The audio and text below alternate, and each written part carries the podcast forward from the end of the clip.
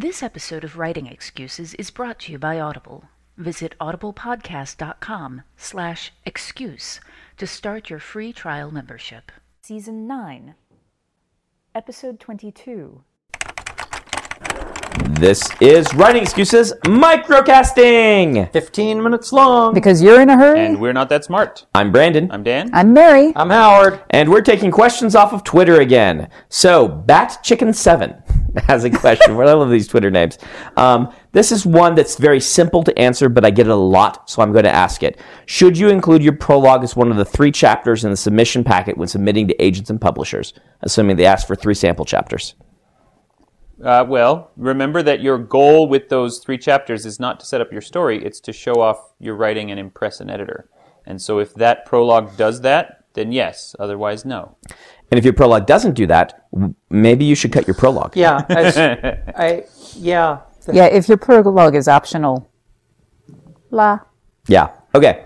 And that's usually the, the answer that you get is if your prologue is essential, then include it. If it's not, then think about why you have that prologue. Yeah. Um, Zero Gain asks, how do you get out of the spot where your protagonist has no motivation and you can't find it?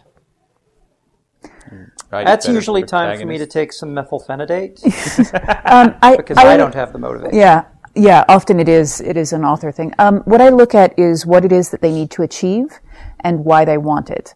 And if they don't have a sufficiently compelling reason for why they want it, mm-hmm. then Um, I've made errors in my uh, in my right. character creation in the first place. Yeah. The, the big difference in this is sometimes writers seem to want to consistently write someone who has depression. Mm-hmm. I run into a lot of my students that like, and a person with depression, it's hard for them to get motivated about anything. Yeah, um, that can be a story. It's a really hard story to write.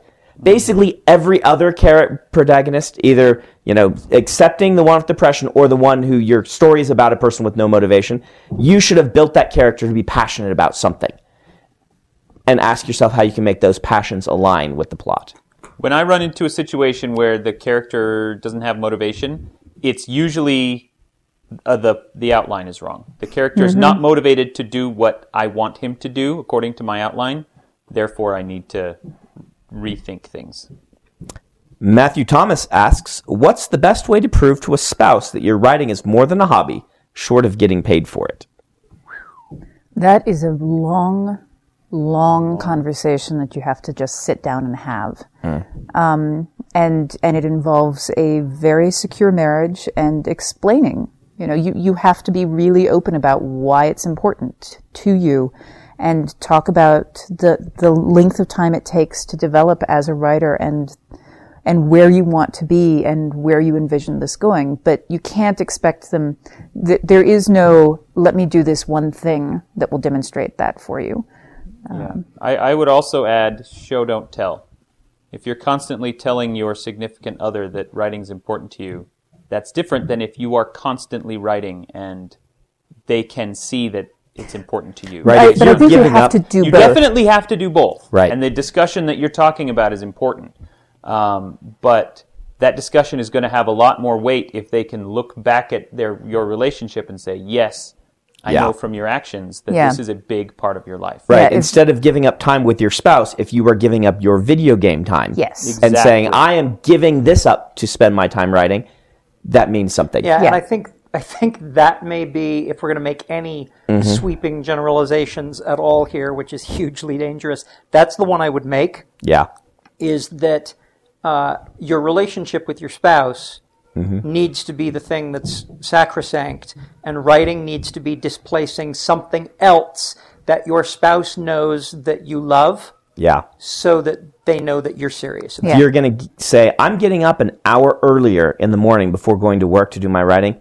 That will mean something. Yeah. Mm-hmm. yeah. It's also worth pointing out the, the thing that convinced my wife that I was serious about this is that she read my writing mm. and she liked it and she was sold. She, that's the moment where she became as sold on my dream as I was. I would love to have Sandra here to ask her, because we joke about when I started cartooning. Mm-hmm. You know, I remember telling her, I think I'm going to take up doodling as a hobby.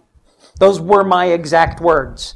And she smiled and nodded, and within two weeks, I was convinced that I wanted to have a career as a cartoonist, and I don't know what her mindset was. And I, sorry, I need to open a can of worms with her over dinner. You can go ahead and ask the next question. okay, okay. Uh, let's see. Someone complaining my series isn't done yet. Oh, Brandy Blahnik um, asks, when you take a long break after starting a piece, how do you get back to it? Which is an excellent question. Uh, a lot of times I'll reread the stuff that I've been doing to remind myself of where I was. Mm-hmm. Um, this is part of why I outline. Uh, I will also, a lot of times I'll do the reread and then plan a physical activity where I can do uh, like plotty nonverbal stuff uh, while I'm doing that, like walking around the block or something. Um, but I do try to do that in a way that's not going to engage the storytelling part of my brain with any other stories. Right. And I try to keep my draft. I do this exact thing, but I do a polishing draft, as I mentioned a few weeks ago. Yeah. Don't, I'm not going to make structural changes. Right. I'm not going to do big revisions. I'm going to polish the language and, as I yeah. said, dump everything back into RAM, so yeah. to speak. I do language polishing. I also, uh, and this requires a little bit of planning, um, when I stop writing, I always try and write at least ten or fifteen words that are a note to myself that basically say, the next scene is when the character demonstrates why he's angry about this and such. Um, it's, it's just a note to me that so I'll know where I'm supposed to start. I always like to go back and read through my early notes and my brainstorming stuff. You know, mm. if I've had to leave a project for mm. a long time in the middle, yeah. sometimes that helps me refocus. But mostly what it does is it reminds me why I'm excited about that project. Why did I write this in the first place? Because, yeah, why was I so passionate about this two months ago when I had time to work on it before? And that gets me back in the That's zone. Great advice. I never yeah. thought of that. That's, I'm so glad you're back. That's what there. I need yeah, to do in order to finish you. my piece for the Writing Excuses anthology. mumble, mumble, mumble. Um, uh, this one is kind of targeted a little bit more at, um, at Mary. Hmm. Where do you start research for historical fiction work? And how do you keep it from becoming scattered or overwhelming? Okay, so where I start, usually I, um, it, it starts accidentally that I have read something that makes me excited about the era. Okay. Um, so I'll, what I'll usually do is start doing uh, very broad, broad research. And sometimes it's, honestly, I will read Wikipedia articles, which tell me about kind of the big overview. And mm-hmm. then I go to the reference librarian right. mm-hmm. and I say, give me books. Um I look for a couple of broad overviews, and once I've done those, then I start drilling down into the specific areas that I'm particularly interested in. A lot of times the research that I use is not stuff mm. that winds, a lot of time the research that I do is not stuff that winds up in the, uh, in the novel. But I find that if I have kind of a good basis for the period, that it will, um, it'll help me structure the characters better because I know kind of what the popular events are. Um, I read as much as possible primary source stuff. Okay. Uh, popular journals, diaries, mm-hmm. these are fantastic, but mostly, mostly my main thing that I will just say over and over again is reference librarians are your best magic tool. Let's go ahead and do our book of the week, which is actually also yours, Mary. You are going to promo The Fall of the Kings. Yes, this is The Fall of the Kings by Ellen Kushner.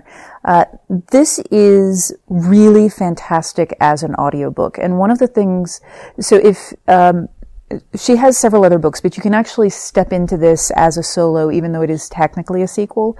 Um, one of the things that's really interesting about this as an audiobook is that part of what Ellen was particularly excited about when she wrote it was the relationship of the students.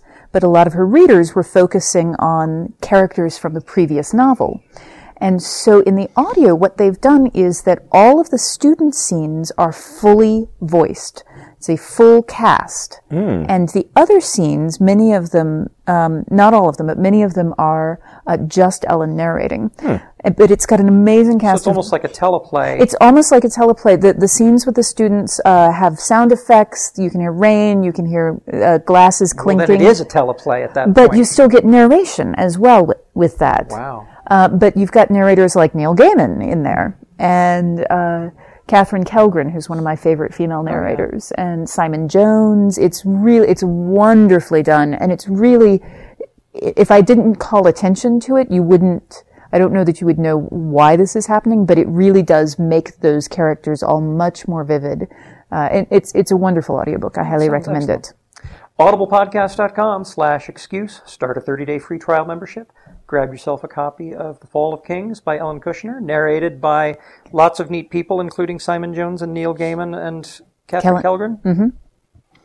All right. Next question. Ryan Van Loan asks, let's say you sold your first book. How do you tackle book two in a series? You've done this Ooh. a few times, Dan. Yes. Um, I've done this a lot. There's different ways to do this. Number one is you take the key character or the key conflict or the key magic or the key technology that was presented in the first book and then go deep with it, like we talked about last week. Figure out another way that that could be misused or abused. Figure out something else that could go wrong. Um, and then, or just look at your character and say, well, after their experience, what do they want to do next? Uh, another way is to, to look at character arcs and say, mm-hmm. you know, in the first movie, Peter Parker learned this. What's he going to learn in the second movie? And then build your structure around that.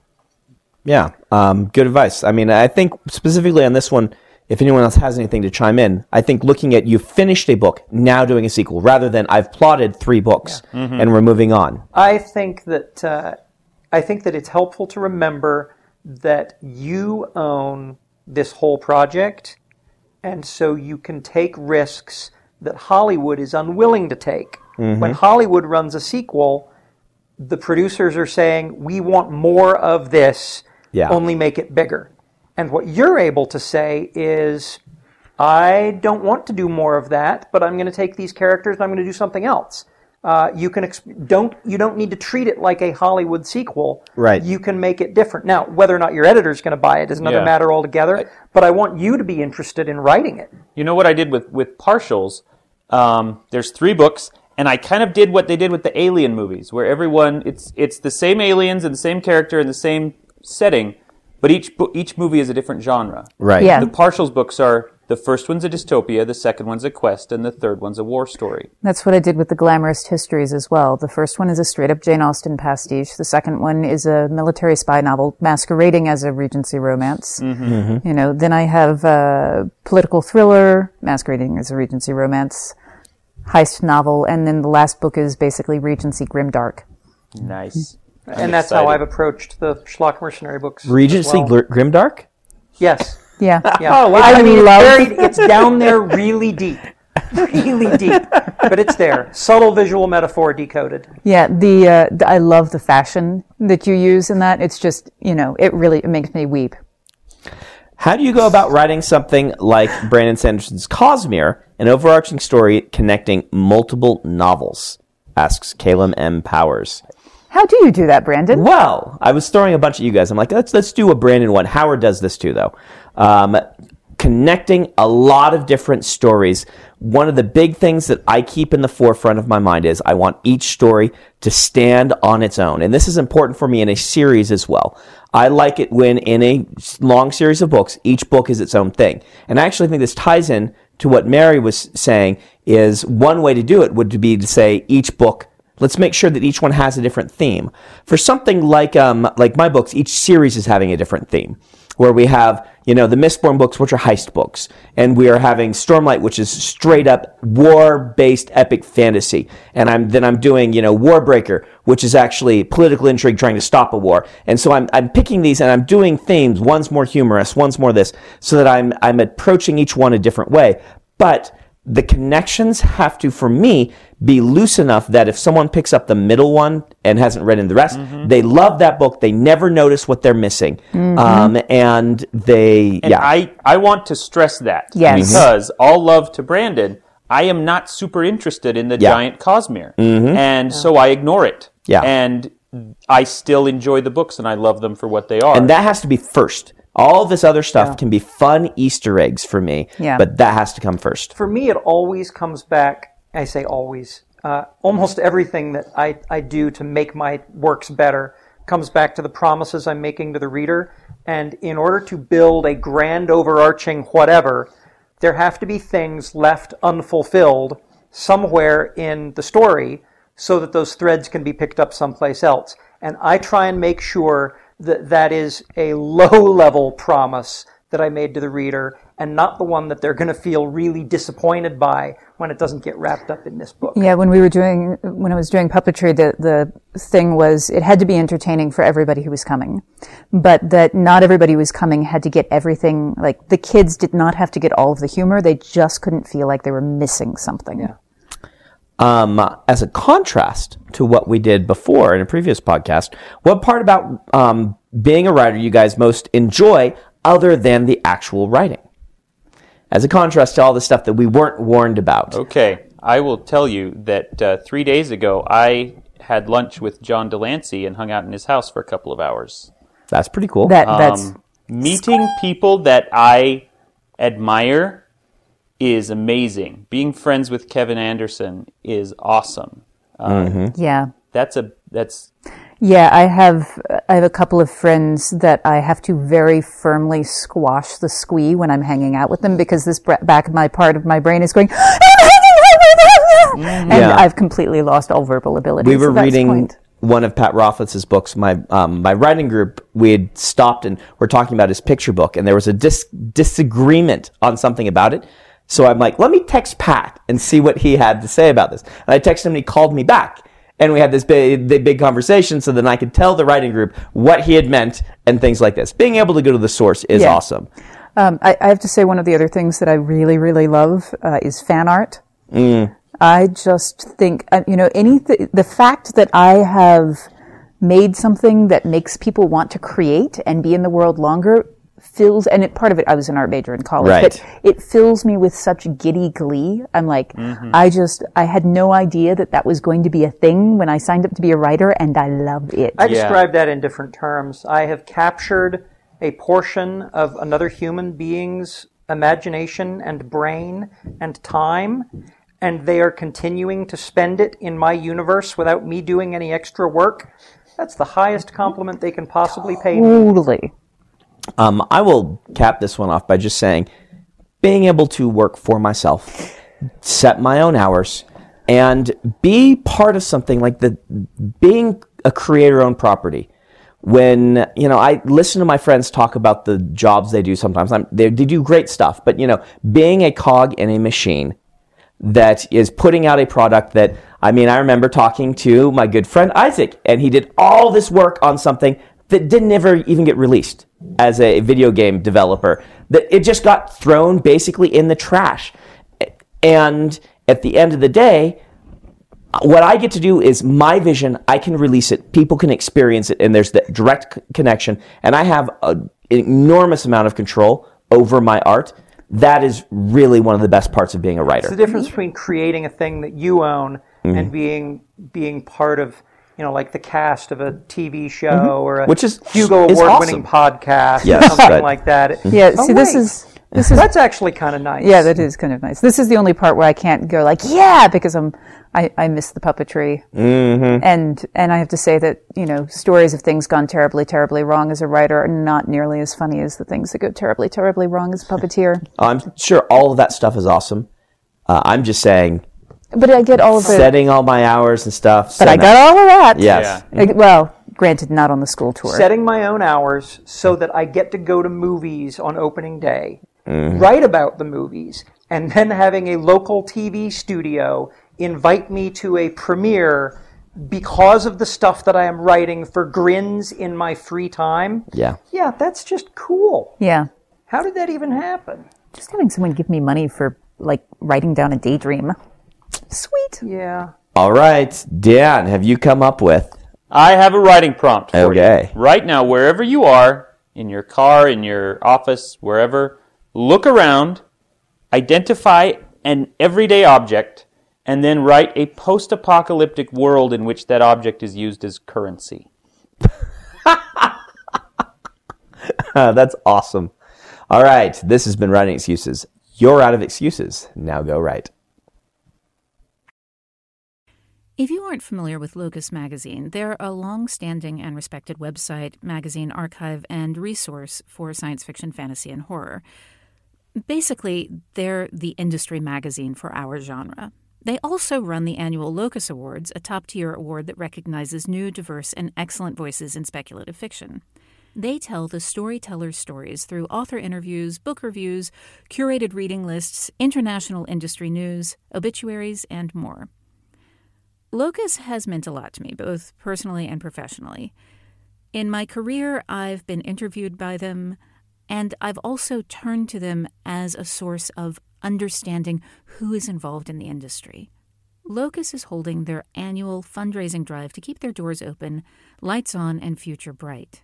I'll be contributing to their crowdfunding campaign by donating a cutscene, some original art, and a couple of other things like, do you want to do a one-on-one chat with me? So join me in supporting Locus.